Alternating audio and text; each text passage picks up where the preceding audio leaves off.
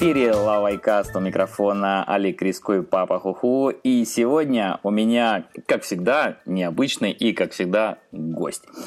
Ну, давайте я сразу его представлю, поэтому без лишних слов. Итак, Костя Пекинец, который, конечно же, делает что? Отвечает за китайский базар.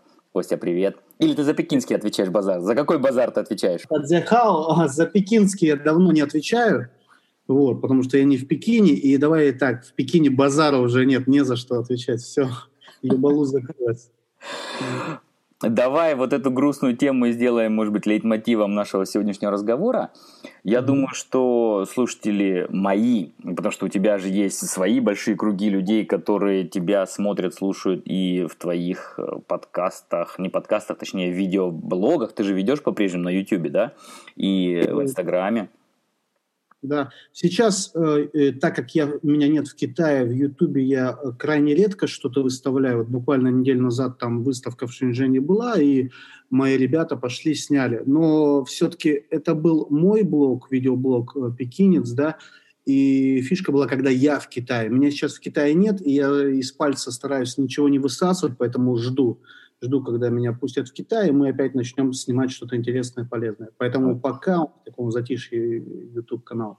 Ну, понятно, творческое затишье, да. Ну, все надеются, что очень скоро все-таки начнут пускать, хотя тоже сейчас тебя спрошу на эту тему, что ты думаешь. Ну, давай, по-любому, скажем нашим слушателям, моим, по крайней мере, слушателям, что ты человек, который э, в Китай попал, слушай, ну, уже, наверное, больше 10 лет, как, да? Ты, я, наверное, сейчас про... попрошу тебя пройтись...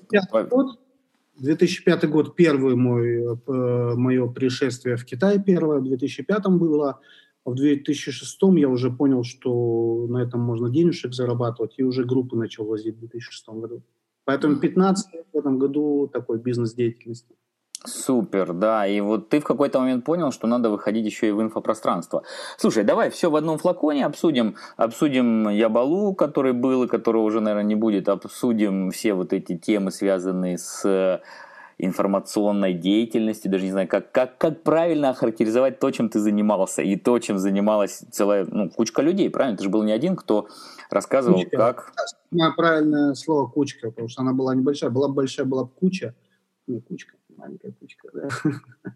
Ну вот расскажи, расскажи, как ты к этому пришел и что ты об этом думал тогда и что ты думаешь сейчас, вот именно про такую тему, что приехал, увидел, ты прям как Юлий Цезарь, пришел, увидел, победил, приехал, увидел базар пекинский, такой сказал, все, короче, сейчас начинаю всем рассказывать, как работать с Китаем.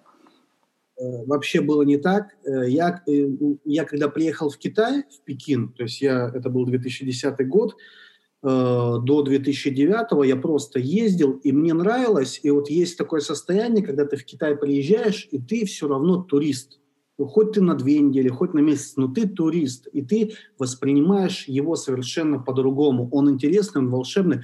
И тут у меня появилась мысль такая, слушай, думаю, ну, у меня дети, э, родился второй ребенок, дочь, и я думал – что я могу как отец передать своим детям? Я видел, что образование, которое у нас ну, в стране, ну, оно, давай так честно, очень-очень слабое.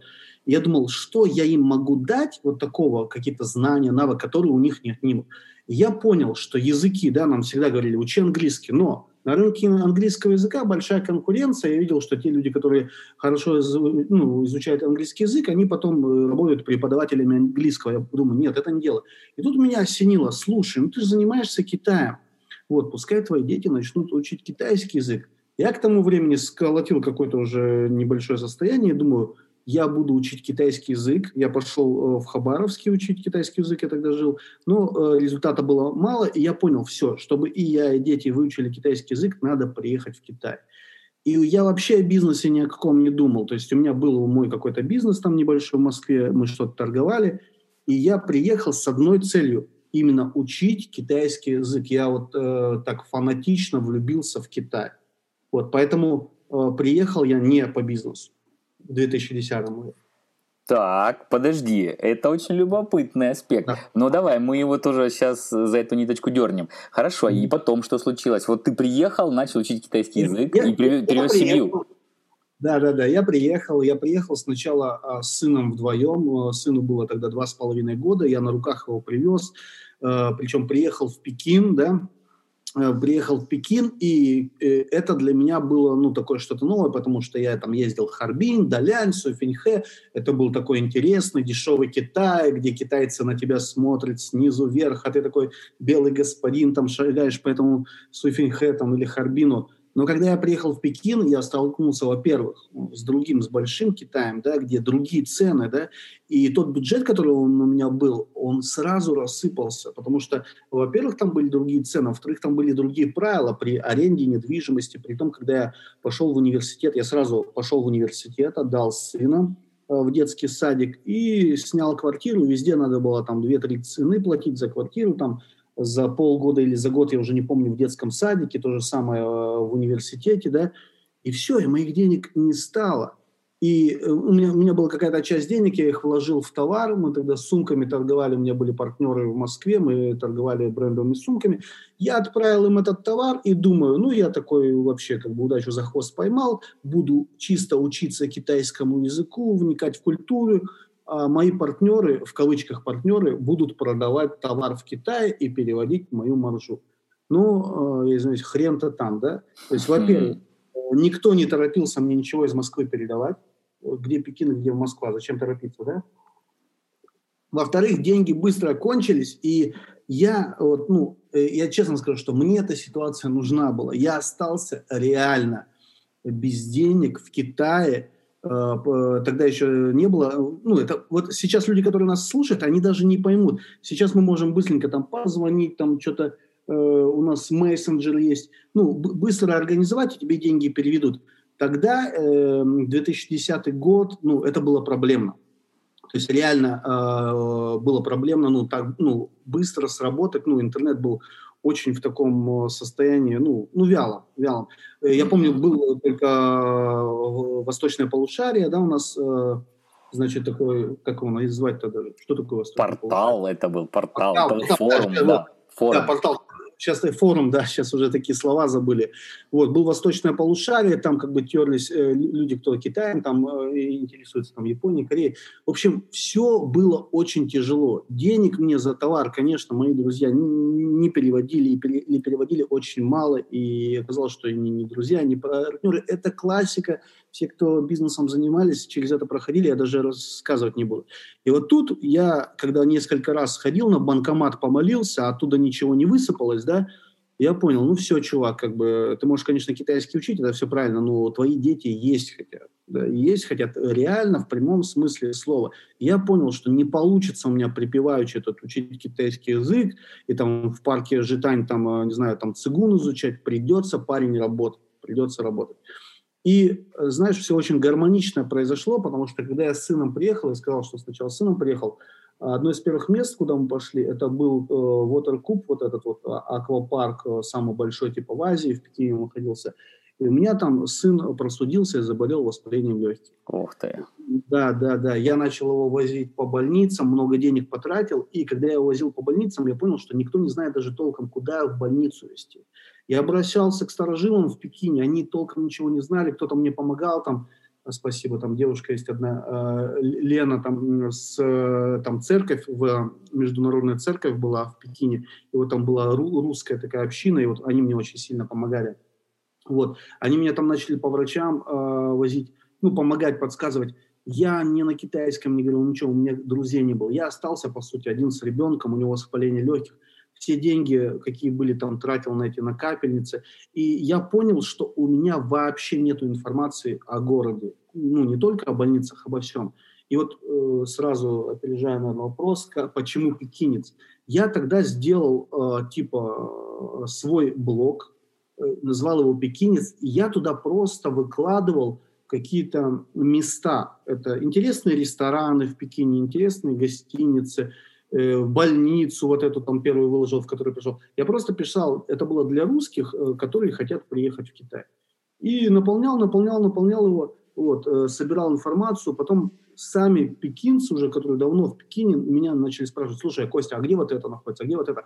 Не было никакого информационного портала, кроме Восточного полушария, но Восточное полушарие, он уже в такую помойку превратился, там все уже ушло слишком низко-низко, там, ну, тяжело было что-то найти.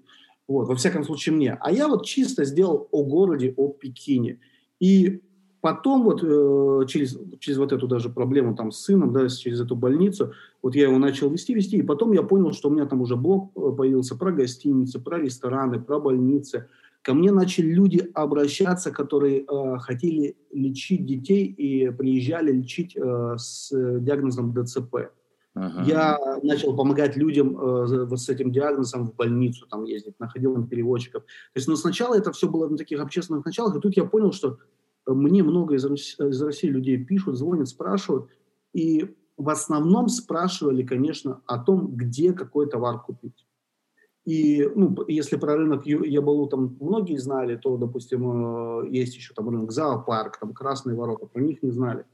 Я такой понял, что я уже, короче, консультирую многих и делаю это бесплатно. И в какой-то момент, и вот э, я вел этот блог, тут у меня кончаются денежки, и тут что-то люди меня начинают спрашивать, и мне деньги нужны. И я такой у местных спрашиваю, слушайте, а, а как вы вообще работаете? Они говорят, ну, мы работаем переводчиками. Я говорю, а сколько вы денег получаете? Они говорят, мы берем 100 долларов в день. Я говорю, о, прикольно. И я как-то э, попросил э, одного переводчика такого со, с моими клиентами поработать, говорит, приедут ко мне там друзья, можешь их поводить? А он мне говорит, а что ты сам не походишь?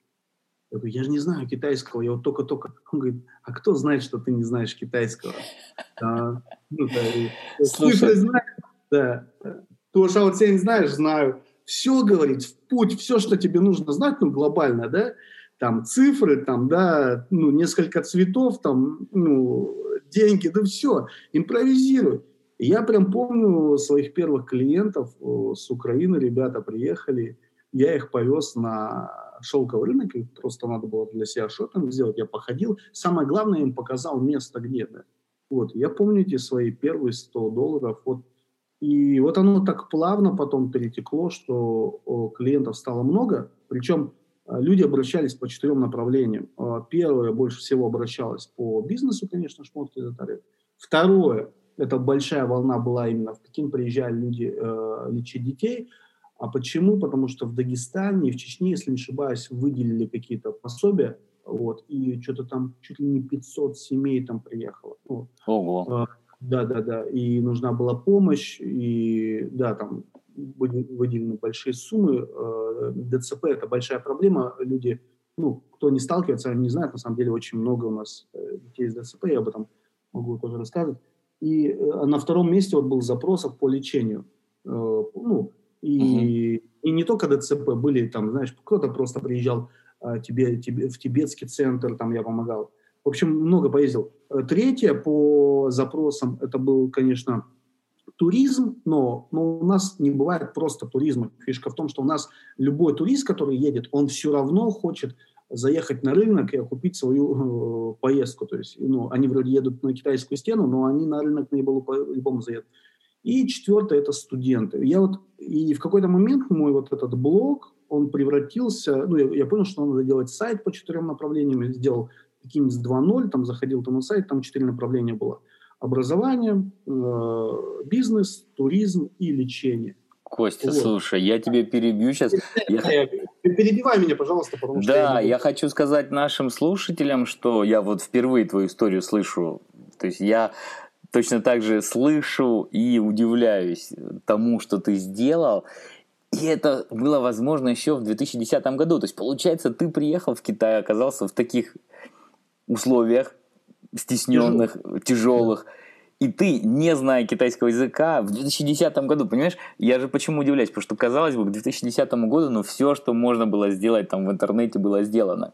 А ты такой бац, и практически оказался вот на пустой лужайке. И действительно стал в этой своей нише человеком, к которому обращались и который, то есть ты смог построить бизнес на этом, правильно же?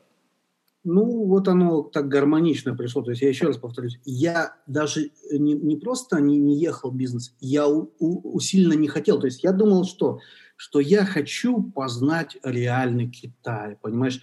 И вот Ебалу я считал это каким-то, блин, таким местом, каким-то, не знаю, где-то прокаженным, извиняюсь, каким угодно, но, но вообще я не хотел никак связываться с Ебалу, я его избегал понимаешь, и бизнес. Я не хотел заниматься бизнесом. Я думал, что я буду заниматься, там, знаешь, шуфа, там, я, я буду, ну, ну там, все. Э, в общем, в университете я толком проучил один семестр. В общем, Все, потом... от Ябалу ты не убежал. Но давай тогда наступлю немножко, может быть, на твою мозоль. Кстати, скажи тоже нашим слушателям, то есть в итоге ты китайский таки и не выучил, но несмотря на это, получается, в Китае преуспел. Э, смотри, я потом, это вообще очень круто, э, крутой вопрос. Когда я пришел э, в университет, то, ну, давай честно, система образования, она, конечно, лучше, там, чем в России, но там нам задавали по два, ну вот я понял, в какой-то момент нам задают по 25 иероглифов, там, допустим, выучить, ну, на начальном этапе, там, и к следующему уроку. И я понимаю, что эти иероглифы, большинство и слова, они не применяются мной в повседневной жизни. Значит, что ты, ты их выучил, вызубрил, рассказал, ты их через неделю забыл. Я это понял, причем я даже не, не то, что понял, я, наверное, где-то подслушал, есть такой преподаватель по английскому языку, кто-то к нему хорошо относится, кто-то плохо, угадаешь, про кого я говорю, нет? Нет, не знаю. Не Драгункин. Угадаю. Слышал такой Драгункин? Нет, нет. Вот, он, он интересную систему английского дал, ну, как бы, он, в, в общем, он сказал, что нужно, во-первых, учить то, только то, что ты реально применяешь в жизни, да, а во-вторых, все-таки э, Короче, я не буду его восхвалять. В общем, э, кому интересно, посмотрите, как Драгункин учит э, английскому языку. Я у него подчеркнул какие-то вещи, и я понял, что вот из тех 25 иероглифов, которые нам преподаватель дает в университете языковых курсах, я буду выбирать только 5. Я забью на 20, реально я буду выбирать 5, но это будут те 5 иероглифов, которые я реально выучу и внедрю. Uh-huh. И что я начал делать? То есть э, я, э, конечно, я постепенно начал прогуливать, потому что у меня появились заказы, я начал прогуливать, но я взял за правило. Э, я очень любил парк Житань, да, мне все-таки вот эта культура китайская очень нравилась, я всем э, советую, приехав в Пекин, посетить какой-нибудь парк, мой любимый это парк Житань, Храм Солнца. Я э, приезжал в парк Житань в где-то в 8-9 утра. Э, там, в парке Жидань, так как он прилегает к району Ебалу, очень много собиралось китайцев, которые работают в районе Ебалу, и они учили русский язык. И я начал делать такую штуку. Я сел на лавочке и учил пять слов в день. Я просто на, на, купил блокнотик, с одной стороны писал их на пхенине иероглифами, с, с другой стороны на, на русском. И я, допустим, брал какое-то слово, смотрел его, там, э, произносил его на китайском, потом переворачивал, проверял на русском. И, и всего пять слов в день. И сидел и целый час их гонял. В какое-то время ко мне начали китайцы подходить, о, а что вы делаете? Я говорю, я русский учу. Они говорят, а можно с вами? Я говорю, окей. Э, мы садились на лавочке в Житане и делали э, то, что называется «Вомани Хусян Сюэси». Не знаю, поправь меня. Все правильно, да-да-да. Взаимное обучение, взаимообучение. Да, да, я говорил, смотри, я тебе, то есть я, я говорил, ребят, правило такое, мы учим всего пять слов в день и не больше. Пять. И мы брали какую-то тему, допустим, там чай, да, допустим, и брали из чайной темы, там, там чайник, чашка, ну, то, потому что ко мне первые, ну, я их называю своими студентами, это пришли люди, у которых был чайный бизнес, я говорю, давайте с вами учить чайные слова. И я говорил слово на китайском, они его повторяли на русском, я на китайском, на русском. И вот так вот целый час мы гоняли эти пять слов туда-обратно, потом они на китайском, и вот так туда-туда-туда. След, следующий день они приходят, мы что делаем? Повторяем прошлые пять слов и добавляем новые пять. То есть и получается, что я первый семестр я проучился в университете, понял, что кроме визы мне от него ничего не надо. Кто не понимает, то в, в университет мы еще в том числе шли, чтобы нам дали э, ну, визу, да, чтобы мы могли прибывать в Китай без проблем. Вот. И после этого, вот второй семестр, я уже создал такой свой мини-класс в парке Житань. У меня собиралось там 5-7 там, таких студентов. Вот мы сидели по кругу, общались. После этого они э, в 9.30 уже спешили э, на работу, я был где-то с 10 э, начинался. Я тоже бежал по своим делам. В течение дня я забегал к ним туда, в чайную, и мы учили какие-то слова. И э, то, что я э, учил, я на самом деле плохо говорю э, по-китайски. И, наверное, главная проблема в том, что я сделал ошибку, которую делают многие. Я научил учить китайский в России, еще я говорил тогда в Хабаровске, и вообще неправильно себе поставил, ну вот, ну все неправильно, ну косноязычный я стал, да? В общем, тона и произношение хромают. Да, да, да. Ублюдский, уродский, вот это калифана, там вот, ну, примерно как китайцы так говорят, да. Но вот там, в парке Житани, я научился тому, что называется ханюй коюй, да, то есть разговор, разговорный китайский, именно бизнес китайский я брал те слова, которые мне нужны каждый день на рынке. Костя, вот супер рецепт, супер. Если честно, я прям слушаю тебя и восхищаюсь тому, что ты так практично и прагматично к этому подошел. А вот следующий вопрос. Давай, просто у нас то время все равно ограничено, хотя такое ощущение, что с тобой можно записать и многосерийный какой-нибудь подкаст. Но тем не менее. А вот хорошо, давай перемотаем пленку вперед. То есть это началось в 2010-2011 году. И вот опять же, широкими мазками. То есть, куда твоя траектория тебя вывезла? То есть, когда ты уехал из Китая, и что было к тому времени у тебя, вот перед тем, как ты уехал из Китая?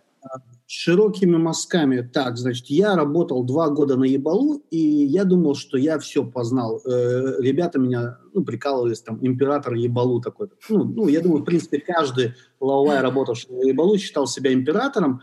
Но я на самом деле там так засветился, там каргошники меня все знали, все точки меня знали. Это, ну, э, у меня там было все очень неплохо. Но, э, знаешь, э, э, я не видел дальше этого ебалу. И это была моя проблема. Даже не дальше ебалу, дальше Пекина. Я помню, однажды я получил заказ большой на поставку шнурков, это шнурки, э, держатели э, сумок, вот картонные пакеты подарочные. И у них есть такие шнурки, такие золотые, такие красивые, вот ручки, ручка uh-huh. вот такая, ну, как шнурок выглядит. Я помню, мне поступил заказ на 300 тысяч таких шнурков. Вот 300 тысяч таких шнурков для, ну, или подожди, или 800 тысяч шнурков, вот что-то там 300 килограмм было. В общем, какое-то сумасшедшее вообще количество этих шнурков. Я их заказал, привлек, э, привлек своего, как я тогда думал, сотрудника, да, у меня уже сотрудники были, это был 2012 год, вот, эти шнурки. А мой один э, клиент, он был как и клиент, и он уже ездил в город Иу. Он, э, у него большая оптовая база в Новосибирске была. Что-то я ему по Пекину помогал. Что, но он говорил, Костя, тебе нужно в Иу. А я такой думал, да что он мне может рассказать? Я там в Китае все знаю, понимаю. И он говорил, тебе нужно в Иу, тебе нужно в Иу. И однажды он меня уговорил, я поехал с ним в Иву. Когда мы шли в Иву, это было там полгода спустя после вот этого заказа с шнурками, я иду мимо рядов и смотрю, там вот эти мои шнурки лежат, которые я заказывал там полгода назад. И я, пони... я спрашиваю цену, и мне как по, башком, по башке молотом бабац, то есть там цена, ну, типа там вообще гораздо дешевле. Представь, ну, я говорю, там 300 тысяч, если не шнурков, и ну, там, там на копейку... Упущенная там, выгода. Да, и я такой думаю, блин, какой ты гордый, какой ты... Вот тебе говорили, а ты не слушал. То есть, ну, и я тогда понял, что Китай намного больше, я начал ездить. Я начал ездить и... Давай ездил... только я, подожди, тебя перебью, скажу нашим слушателям, которые вдруг не поняли, город Иу – это город, который находится в провинции Джидиан, и это самый крупнейший центр по производству и продаже я даже не знаю, как это описать, всякой шняги, вот вся мелочь. Ширпотреб. Товар широкого да. да. Знаешь, как я объясняю, а, что такое ИУ? Вот в ИУ есть все, кроме а, брендовой одежды качественной, вот, ну, это Гонжоу, да, и кроме мебели, э, опять же, какая-то есть, но мебели много, это Фошань, и кроме, пожалуй, э, высокотехнологичной электроники, потому что электроника там есть в ИУ, но она для стран третьего мира. Вот все остальное, любую вещь, которую мы вокруг себя видим, она есть в ИУ. Вот угу. Давай, но... Кажется, в общем, да. большой э, рынок в мире даже. Там что-то порядка 70 тысяч павильонов было на тот момент, когда я был последний раз. Угу. Так, и, в общем, перебрался ты в ИУ из Пекина. Я, я не перебрался, я, знаешь, мои шоры открылись, я начал ездить в ИУ, и в тот момент у меня уже, я как сказал, были сотрудники, и всю движуху по Пекину я переложил на них.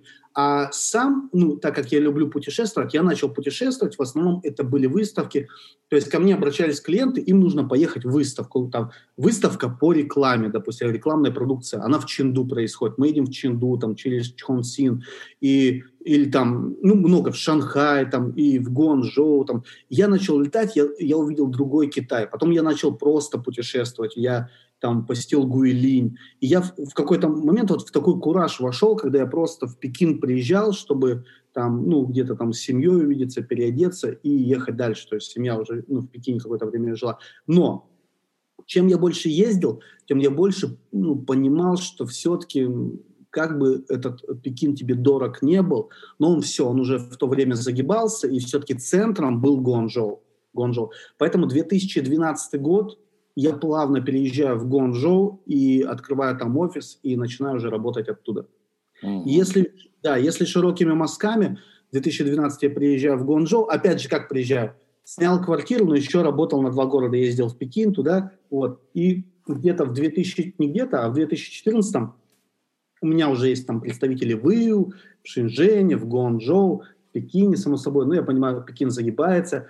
Э, извиняюсь, э, в 2012 я еще успел открыть два шоурума в Пекине на Ебалу, то есть последнее дыхание Ебалу. Я там имел два шоурума. Сначала открыл шоурум по одежде э, в, в, на, в Ябао-центре на минус первом этаже, ну, кто знает, поймут. И потом открыл по обуви, брендовой обуви, открыл в Дунфане, в торговом центре. На... Вот, они оба просуществовали где-то полгода. Когда я переехал в Гуанчжоу, я такой, знаешь, что сделал? Я переезжаю в Гуанчжоу, я поставил видеокамеры, я думаю, все, я, у меня видеокамеры, я с телефона буду управлять бизнесом. Нет, ничего этого, конечно, не получилось. Из Гуанчжоу управлять бизнесом в Пекине не получилось, да и, и рынок Ибалу уже умирал.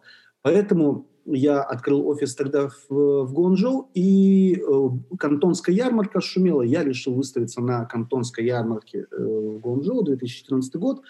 Э, вложил в нее все. А, а что это значит? Во-первых, я привез сотрудников, я сделал новый сайт, я заказал какое-то видео, я открыл дополнительный офис, потому что, ну, мы знали, сейчас будет наплыв клиентов. Я открыл офис в Москве. В общем, вот те деньги, которые я до 2014 заработал, я пошел в банк я вложил все эти деньги, и в 2014 происходит то, что произошло. Мы стоим на Кантонской ярмарке, мы такие радостные, мы понимаем, что вау, как круто, Кантонская ярмарка проходит, у нас где-то в базе клиентов новых плюс 200 клиентов, причем это те клиенты, с которыми мы реально пообщались, познакомились, мы поняли, что у нас есть то, что им нужно, они просто визитки собрали. И вот прям это еще во время кантонской ярмарки происходило или через неделю, и прям вот она проходит, и вот этот кризис случается. Баба, обвал рубля. Да, и, и мы не просто... 30 но... до 60. Дудум.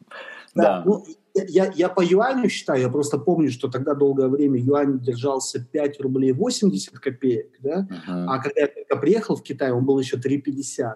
Вот, и тут 80 и на пике, я помню, вот что-то чуть ли не по 13 рублей.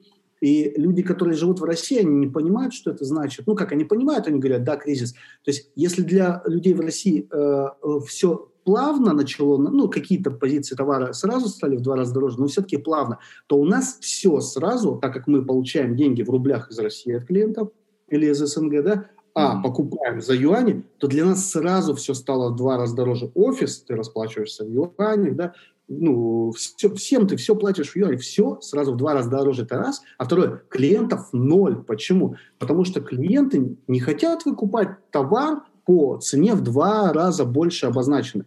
Даже были случаи такие, да, был случай, когда человек заказал планшеты, и из Шэньчжэня они шли, планшеты, э, значит, и они, большая партия, и они были в дороге, когда кризис случился. И когда они дошли до Москвы, а расплачиваться за доставку надо в долларах, и он понял, что ему выгоднее просто их не забирать, то есть хотя он всю партию оплатил, ему просто выгоднее не забирать, чем взять и заплатить за доставку. И он Ничего себе.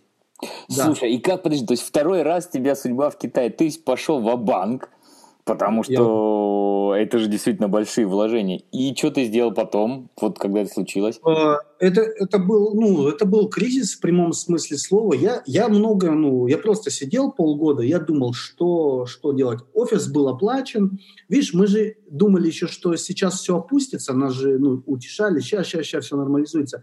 И я что сделал? Клиентов ноль сразу, ну прям ноль это ноль, ну, и старых, uh-huh. новых. Ну там, ну или кто-то был. Я понимаю, что мне нужно что-то делать, у меня офис снят.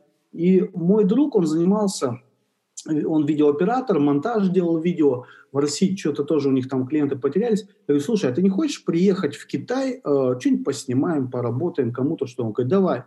И вот 2015 год, начало, он приезжает, и мы в этом офисе, где у меня была вот, э, как бы э, бизнес-деятельность, такая логистическая там компания, да, консалтинг, мы делаем то, что мы назвали «Пекинец видеопродакшн». То есть мы делаем видеопродакшн, и у нас идея, что мы будем снимать рекламу для китайцев, не только рекламу, клипы, так как китайцы в этом достаточно слабы, ну, если честно, они ну, свое какое-то видение, которое, ну, не очень.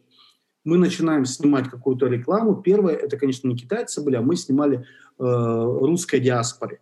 Тогда, из-за того, что у нас было мало еще клиентов, при, приехали два человека из Москвы, мы начали делать, клиентов мало, мы, ну, чтобы что-то вообще в форме себя как-то поддерживать, я говорю, давайте, давайте что-нибудь позаписываем. И я придумал видеоблог, назвал его «Китайский городовой». Вот, э, и мы начали снимать «Китайский городовой», приглашали к нам в офис людей вот из диаспоры каких-то, как мне казалось, интересных. Вот, сняли мы 9, вы, 9 или 10 выпусков, вот э, там э, были интересные выстав, выпуски, там был, э, ну, они, знаешь, в чем наша ошибка была? Мы снимали и почему-то усердно заливали их на Юку, это аналог, да, э, Ютуба в Китае. Это было тяжело, а надо было грузить на Ютуб, мы этого не делали. Мы потом их перезагрузили, мы думали, что это русским не нужно, это нужно только диаспоре в Китае. И было вот 9 выпусков, или 10, я сейчас не помню. Один из выпусков, э, самый нашумевший, это вот с Димой Портнягиным, который, кстати, тогда его никто не увидел, он не нашумел, а потом его, когда использовали в видеоразоблачениях, он нашумел. Но я скажу, что там были очень толковые два выпуска, я сейчас вспомню.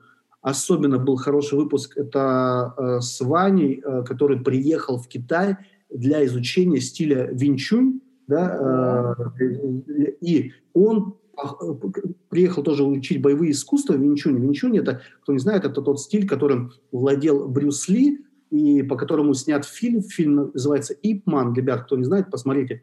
Ты, ты Альберт, смотрел «Ипман» фильм?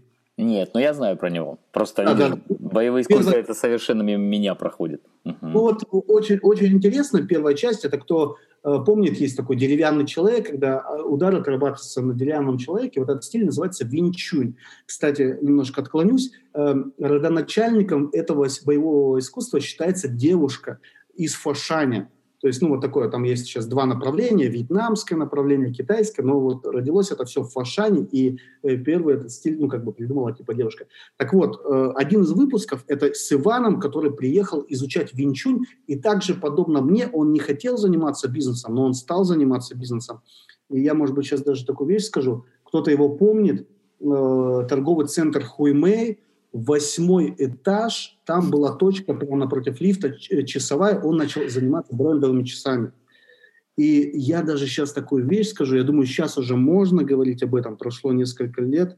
Ивана а, посадили в тюрьму в китайскую. Ух ты. Его, да, его посадили в китайскую тюрьму, э, прямо оттуда забрали с Хуймея, с точки, причем рядом находится целый рынок э, часовой, где много шоурумов. Так вот, он приехал изучать боевые искусства. Это один из самых интересных людей, которых я Подожди, встречал. то есть, а его, его взяли якобы за контрафакт, за, за торговлю Конечно. подделкой?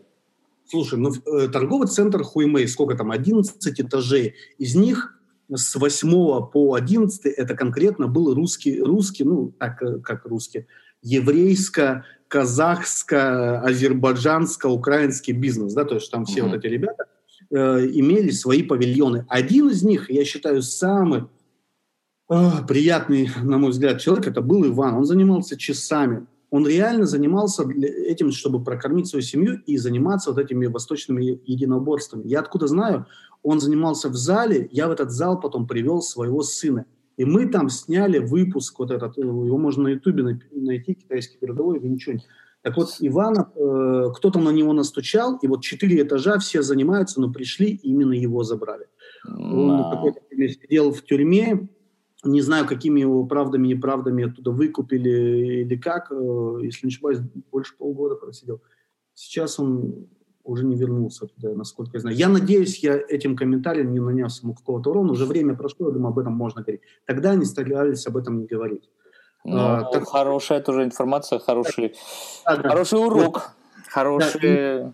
Еще про китайский городовой один выпуск хочу сказать. У нас был выпуск, когда а, а, а, значит, девушка приехала на лечение, она, у нее рак был, да, и поставили, диагностировали рак, и в России сказали, что она месяц при, проживет, она приехала лечиться в Гуанчжоу со своим парнем, великолепная вообще история любви. Они не муж, не жена, парень девушка, он ее привозит, она лежит, вся диаспора объединяется, начинает собирать ей деньги, ее показывают на телевидении. Я выпускаю китайский городовой про нее, беру у нее интервью, можете посмотреть, девушка из Владивостока, очень интересное интервью. И она, э, конечно же, умирает. Но там собирали деньги, объединилась диаспора. Это так было волшебно. И самое волшебное, что в какой-то момент, когда уже понимают, что все плохо, парень делает ей предложение, и мы играем свадьбу там. Ничего это себе. Есть, э, на, в моем выпуске «Китайский городовой», прямо на видео, мы приезжаем, снимаем видео, свадьба, она в фате, все, правда, на инвалидной коляске, то есть там за месяц до смерти он женится. Великолепная вот история. Вот так вот. вот. И 2015 год я, по сути, полгода вот провел вот вокруг китайского городового. А потом? И когда уже кончились деньги, когда ушел в долги, э, ну, когда уже все, когда уже в долг не дают, когда, ну, мы же думаем, сейчас все распогодится, как бы, конечно, что-то зарабатываешь, где-то долг берешь, где-то еще как-то, но когда уже понимаешь, что все, платить нечем, сначала семья уехала в Россию летом, потом уже сотрудники, я вижу, э, ну, нос повесили, как бы, ну, не работа, ничего. Мы что-то делали, снимали, но этого было недостаточно. Вот, я понял, что нужно что-то менять. 2015 год, ближе к осени, я переезжаю в Россию, э, просто снимаю квартиру в Москве, начинаю думать, как дальше жить, э, как, бизнес повернется. Я понимал, что бизнес с Китаем не, прокр... не прекратится, но какое-то новое направление нужно, как-то по-другому на него взглянуть. Я 4 месяца просидел тогда в Москве, а после Москвы, я понял, что Москва – это вообще не мой город, я переехал в Ялту. В Ялте Супер, я еще... вообще. Да, да, я жил в Ялте полгода и ставил свои мозги на место. И вот с января по 5 месяцев по июнь я прожил в Ялте, и я за это ее люблю. И, но именно до июня, пока туристы не приехали, я люблю, потом я не очень люблю это место, в межсезонье, э, еще Бродский приехать к морю э, вне сезон, помимо материальных выгод – имеет тот еще резон, что это временный, но выход. Так вот, вот таким временным выходом для меня стала Ялта. Я там реабилитировался. Вот так. В, ну Ял... и давай тогда, слушай, и, и сейчас, чем ты занимаешься сейчас? Вот э, ты давай реабилитировался и... В Ялте, я сижу в Ялте, думаю, так, ну нормально ты, конечно, на, на море тут все у тебя хорошо, все ты все осознал, ты познал, что делать дальше. И я понимаю, что вот тот кризис 2014 он э, дал новую эру, не знаю, не эру. Э, у меня были клиенты, и эти клиенты был малый и средний бизнес, так назовем, назовем люди старой закалки. Тут появляется такой рост всяких э, обу, обучающих курсов по бизнесу, там БМ, еще многие и такая прям волна молодых бизнесменов появляется. Эти бизнесмены, конечно, никакого Китая не знают. Их много, их обучают, они выпускаются на этих курсах. Они мотивированы, у них большая мотивация, у них почти ни у кого нет денег, но у них есть огромная мотивация. И они, у них главная задача найти товар подешевле. И вот в 2016, ну я в 2015 это уже понял, в 2016 я понял, что вот есть большая армия вот этих БМовцев или БМ-овец, овцы можно назвать БМ-овцы, ну, это не только про БМ, но про всех выпускников различных курсов. И я понимаю, что с ними можно работать.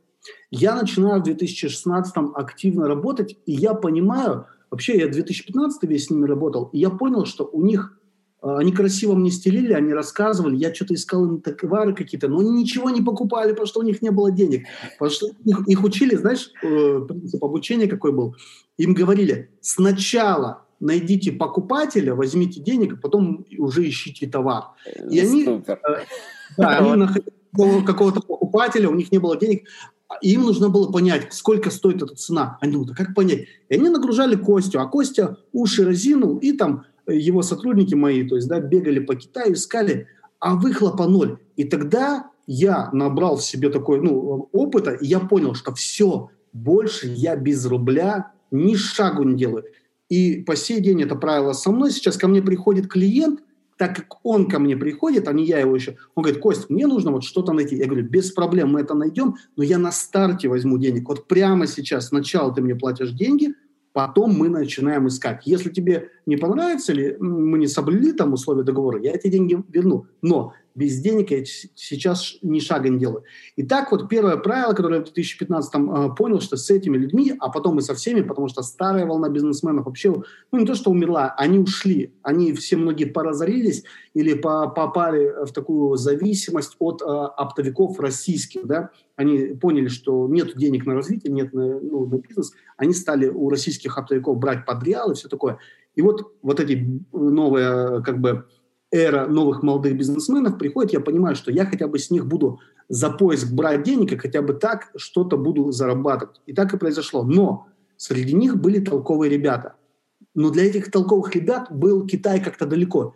И тут я понимаю, что сколько бы я ни объяснял, я проводил какие-то вебинары, еще что-то делал, Китай для них далеко. Я понял, что, слушай, я сделаю бизнес-тур в Китай. Я начал делать бизнес-туры. 2016 год, январь месяц, я повез первую группу двоих Э, двоих туристов, мы обкатали мой маршрут. Я придумал бизнес-тур, я понял, что я вложу в него все самое интересное, что я люблю в Китае. Я сделал бизнес-тур от Пекина до Гонконга. Мы приезжали в Пекин, шли на китайскую стену, кушали утку, потом ехали в Шанхай, там что-то смотрели, потом в Иу, конечно, ехали потом в Гуанчжоу, Фошань, Шэньчжэнь и Гонконг. Я сделал такой тур, он в разное время занимал э, ну, э, по-разному дней, там от 10 до 13 дней у меня труд длился. И вот с 2016 года по, собственно, по карантин я провел таких 19 туров. 19. Молодец, вообще да. красавец, слушай. Да. И, и что происходило я в туре? Я, я набирал группу людей, э, у меня в разное время цена тура была от двух с половиной тысяч долларов до пяти, ну там в зависимости от, от насыщения. Кто, для некоторых мы на четыре дня делали тур, они, допустим, я тур разделил кто-то с, с нами ехал от Пекина до Иу и потом уезжал домой, а кто-то ехал э, из Гонжоу и до Гонконга. То есть на две части делил, делил по-разному. И суть в чем? Вот едет группа в среднем 8 человек, максимум у меня было 23 человека. Из этой группы я понимал, что все из них бизнес делать не будут. Там, будут делать там, 10% да, с Китаем. Но абсолютно все получали такой заряд. Они, во-первых, видели ну, новый мир, они понимали, как Китай работает они, ну, взрыв мозгов, я не знаю, как по-другому это назвать, и я благодаря этим турам ожил, потому что я, э, честно тебе скажу, когда кризис случился тогда, я словил то, что ловят многие русские, а многие русские даже в первый месяц жизни в России с этим сталкиваются, они начинают ненавидеть Китай, ненавидеть китайцев. Но э, в силу каких-то особенностей, ну, не знаю, особенностей своей жизни, они там живут, да. Вот, э, так вот, я любил Китай, но когда случился кризис, я, конечно, э, горечь получил о Китае, и вот я в Ялте сидел, и я думал, я не могу с этой горечью вернуться в Китай, я хочу вернуть те вот чувства. И то, что произошло в бизнес-туре, благодаря тем людям, которые со мной ехали, я через них как бы проживал заново Китай. Я вообще, я тоже, у меня был взрыв мозгов. Это знаешь, когда ты, у тебя есть какой-то любимый фильм? Вот какой у тебя любимый фильм, который ты затер до дыр? Ой, слушай, ну да, даже, даже тоже сразу я это не скажу. Допустим, допустим, ты смотрел фильм «Игра», вот э, Майкл Дуглас, вроде бы, 97 -го года, смотрел фильм «Игра»? Я про него знаю, нет, не смотрел. А, Смотри, ну... такие фильмы, которые ты понимаешь, что ты его смотришь один э, раз, там, или «Три билборда», или там «Побег из Шоушенка», или «Зеленый мир», и ты его смотришь один раз, и ты такого восхищения переживаешь, и ты понимаешь, что в следующий раз ты его будешь пересматривать, уже не так. Но если ты рядом с собой садишь человека, который никогда его не смотрел, ты говоришь, вот сейчас, вот сейчас будет, вот сейчас, вот сейчас будет. И вот это же самое я начал переживать, это как какой-то наркотик. Я собирал группу, я их вез, и я им показывал тот Китай, в который я влюбился. Я в этот тур вложил все. Там был и туризм, Э, то есть китайская стена. Там я и какие-то друзей приглашал, они какие-то лекции проводили. Это, конечно, еда великолепная. Это, это, конечно же, бизнес. Это, конечно же, баня. Это было все. И люди от Пекина до Гонконга проезжали, и они видели тот Китай, которого, если честно, я сам никогда не видел. Почему? Потому что я это тот копил годами, а тут они за неделю, там, за 10 дней могли увидеть Китая во всех его гранях. Звучит вот... просто обалденно, Костя, честно тебе скажу. Отличная идея, и то, как ты рассказываешь, судя по всему, отличная реализация у тебя была. Так, подожди, подожди. Ну, я, я прерываю просто твой энтузиазм. И, и, и вот сейчас, короче, то есть ты этим занимался до коронавируса, правильно? Да, я занимался до коронавируса, причем самый последний тур он у нас прошел в 2020 году в январе, и у нас уже даже были э, заявки на апрель. Я понял, что мне вот э, раз в три месяца, два, два с половиной, три месяца а тур нужно проводить. Это, э, ну, это хорошо, чтобы я и достаточно время с семьей проводил. Это хорошо, чтобы я и сам опять не уставал от Китая. И это хорошо ну, ну, для всего. И вот у меня прошла группа в январе, и мы уже ехали после тура, и мы уже видели в аэропортах переполнено, уже началась паника, да. Вот, и я приехал, и пока туров не было. Вот, пока в Китае туров не было, ну, каждый раз меня люди спрашивают, и, слушай, у нас были люди, которые со мной по два раза в тур гоняли, они, они просто, они после туров приезжали, и они понимали, что ну, такой уровень, вот я не знаю, как это, вот этого заряда, они нигде не получали, и были люди, которые по два раза сделали. А, я еще, кстати, чайные туры проводил, то есть я сделал отдельный чайный тур, так как я люблю чай, сам продаю чай, я сделал чайный тур для чайных бизнесменов, то есть люди, которые занимаются чайным бизнесом, либо хотят. Мы ехали, значит, в Гуанчжоу, конечно, посещали рынок в Гуанчжоу, значит, а, как он из головы, Фансунь, Фансунь называется, из головы вылетел. Потом а, в Уишань ехали, ехали в Фудзянь, и, Фудзянь, да, и ехали в Пекин. То есть у меня такой был э, тур по чайным местам. Тоже великолепный тур, мы таких тура два провели. Ну, тоже звучит классно. Костя, слушай, у нас все-таки есть лимит времени. Давай теперь, вот выходя на финишную прямую, я спрошу тебя про, ну не столько даже про сегодняшний день, а про завтрашний. Вообще, какие у тебя планы и что ты думаешь будет дальше происходить, когда все-таки Китай откроет свои ворота, туда что, хлынет масса наших истосковавшихся по Китаю бизнесменов, или, да. или что будет? Вот какой твой прогноз? Давай честно скажем, что для бизнеса сейчас проблем нет. То есть я даже больше скажу, что мы работаем, работаем неплохо. Все товары, то есть я чем занимаюсь каждый день? Мы Э, также принимаем заявки, ищем товар, находим, покупаем, отправляем. Все работает так же. И, конечно, есть истосковавшиеся бизнесмены, но я вот и то, что я увидел в турах, и у многих своих друзей, которые работают с Китаем, я понимал, что часто они ехали в Китай по бизнесу, но они ехали не для того, чтобы делать вот прям бизнес, вот им там надо быть. Да им не так там и надо было быть. Часто мы сами себе в России мы такие либо трудоголики, либо подконтрольные, и мы не можем себе разрешить отдохнуть.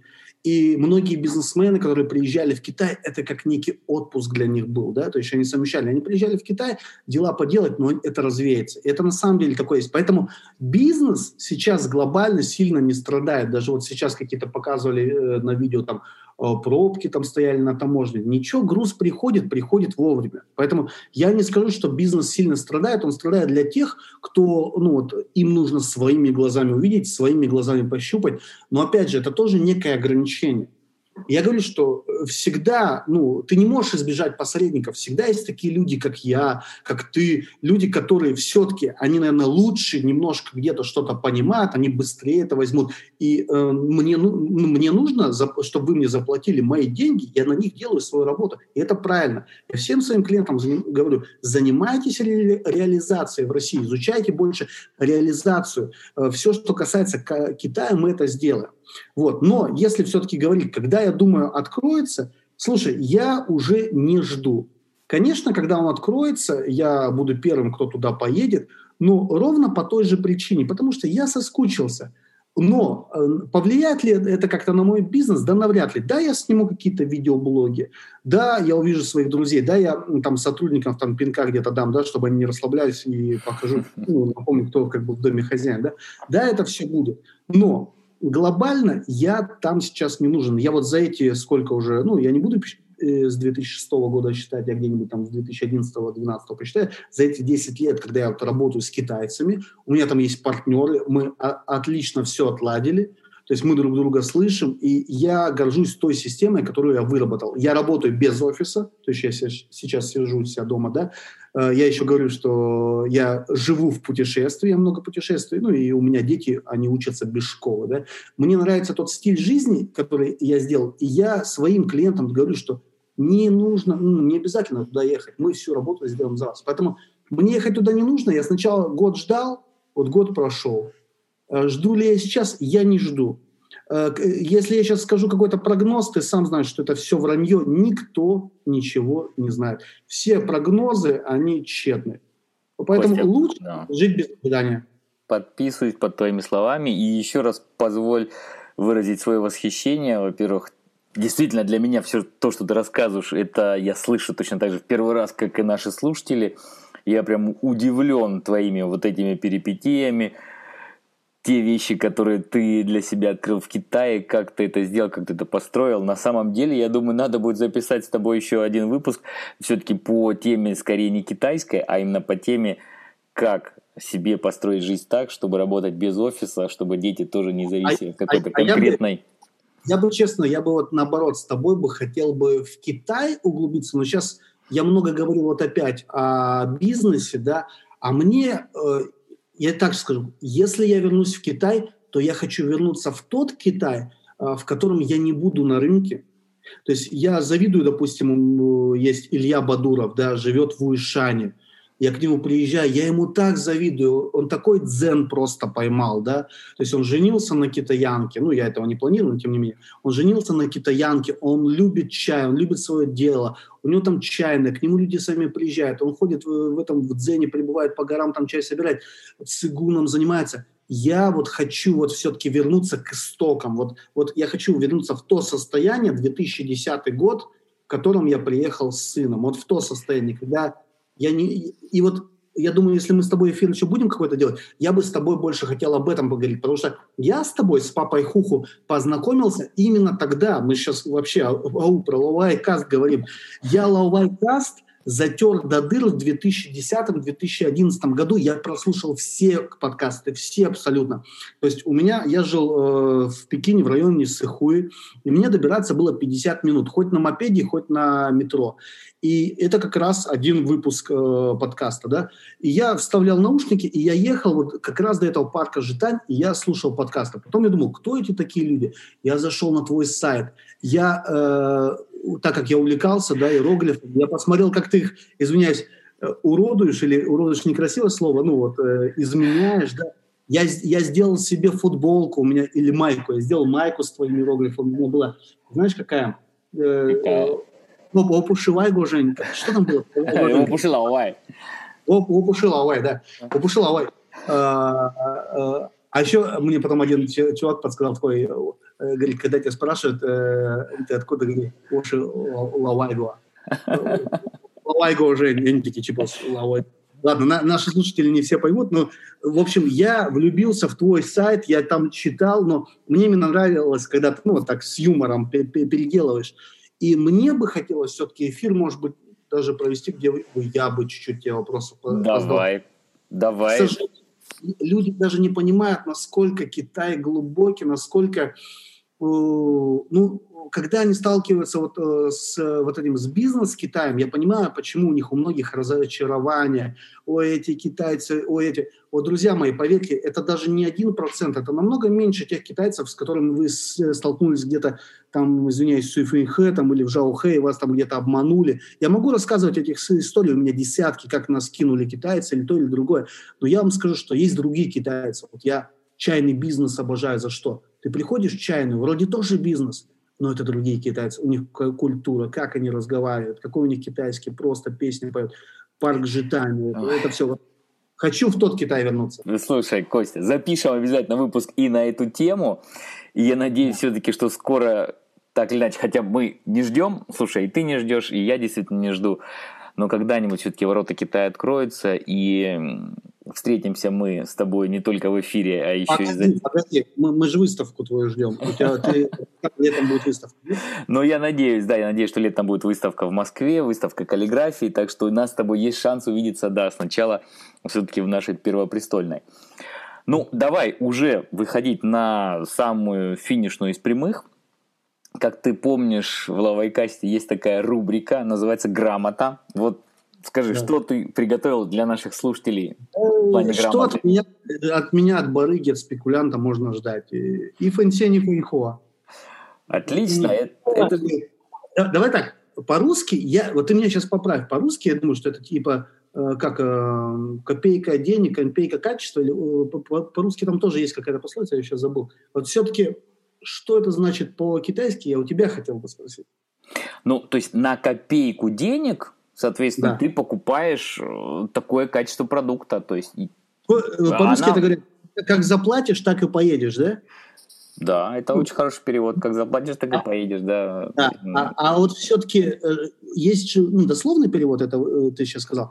А что китайцы слышат, когда эту фразу произносят? Вот как они слышат это? В первую очередь, что качество зависит от цены.